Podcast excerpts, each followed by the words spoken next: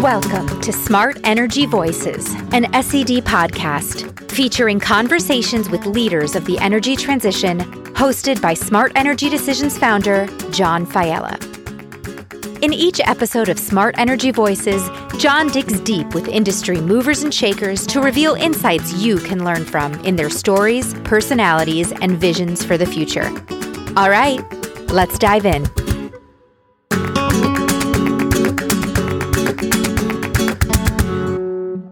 Hi, everyone. I'm John Failla, founder of Smart Energy Decisions, and I'm thrilled you're here checking out our newest podcast, Smart Energy Voices.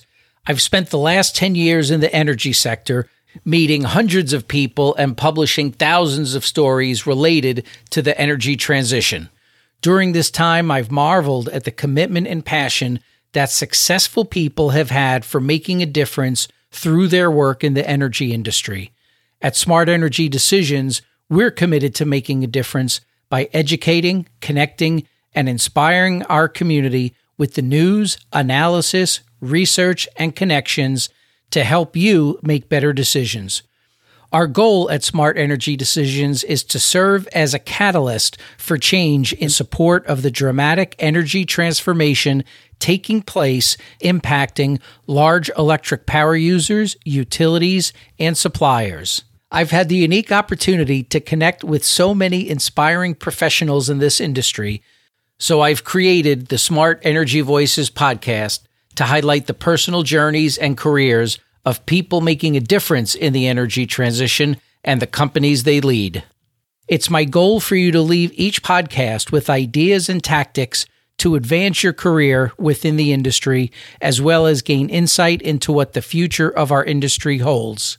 Take a listen to a sneak peek of what's to come in season one. It became apparent that, particularly in our headquarters state, we're limited on what options we have. So it's a regulated state, North Carolina, and it's important to us to really do something to add new renewables in that particular state. And so worked with 3Degrees to identify four new solar projects that to your point, when it comes to co benefits, we've outlined a few key things that are important to us around the existing land use. We want these projects to be in low to moderate income communities. And we want them to have some kind of economic development benefit, as well as we want all of these projects to have pollinator habitats. So that is a requirement that we've kind of built in, and we're trying to influence wherever we possibly can. And so it's just thinking about, you know, as we're going to contract, what are the opportunities we have beyond just, of course, the addition of renewables, which is our first focus? Are there some things that we can do that add benefit to these particular projects and the communities in which they're going to operate? How do I do what the industry is doing now and then refine it, use our scale, and figure out a different way to do it in a different country or the world for that matter? And so I think it's always that zigzag mentality. I'm always looking at where the industry is going now and why haven't they gone here and what can we do to make it go here? And then the industry kind of grows around that as well. And I think that's an important component if we want to green the grid. You got, can't just focus on one area of the, of the country or the world for that matter. You've got to think of it as a whole. What were the biggest challenges that you faced as a woman of color in, in the energy industry? As I've said, I think it's challenging to overcome this feeling of invisibility. It's sort of baked in with sexism, and more than a tinge of racism.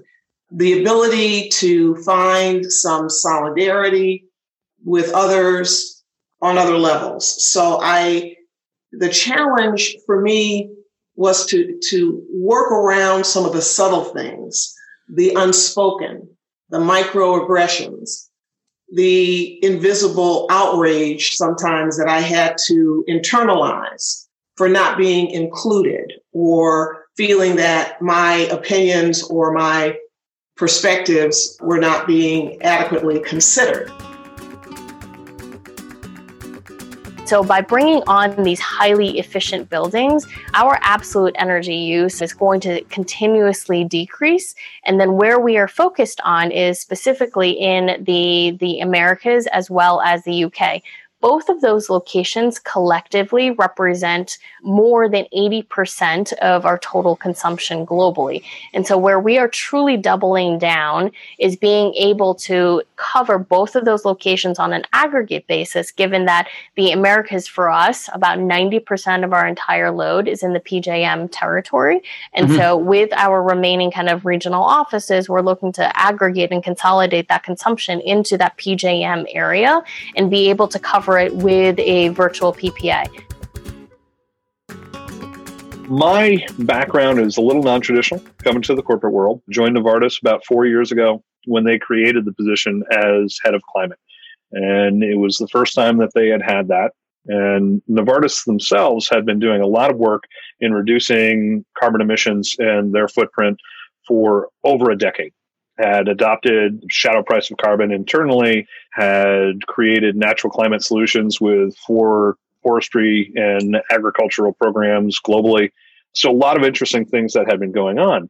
With the creation of Head of Climate, though, it took the work that they had done in carbon emissions reductions and climate mitigation and paired it with climate adaptation.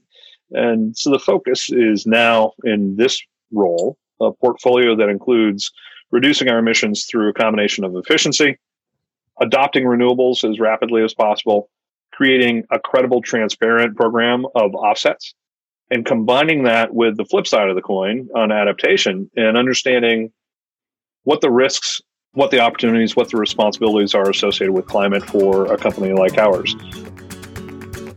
I invite you to subscribe to the podcast so you don't miss a single episode and look forward to sharing these important conversations with you over the coming weeks. Thanks for listening to Smart Energy Voices, an SED podcast. Digest the insights from today's episode and take action on the ideas that have inspired you. Join us every Friday for conversations with smart energy leaders. We also invite you to check out another SED podcast, Beyond the Meter. Each episode of Beyond the Meter features innovative energy projects and initiatives by large electric power users. To keep up to date with trends and happenings in the energy transition, visit smartenergydecisions.com to register for our daily newsletter and become part of the Smart Energy Decisions community.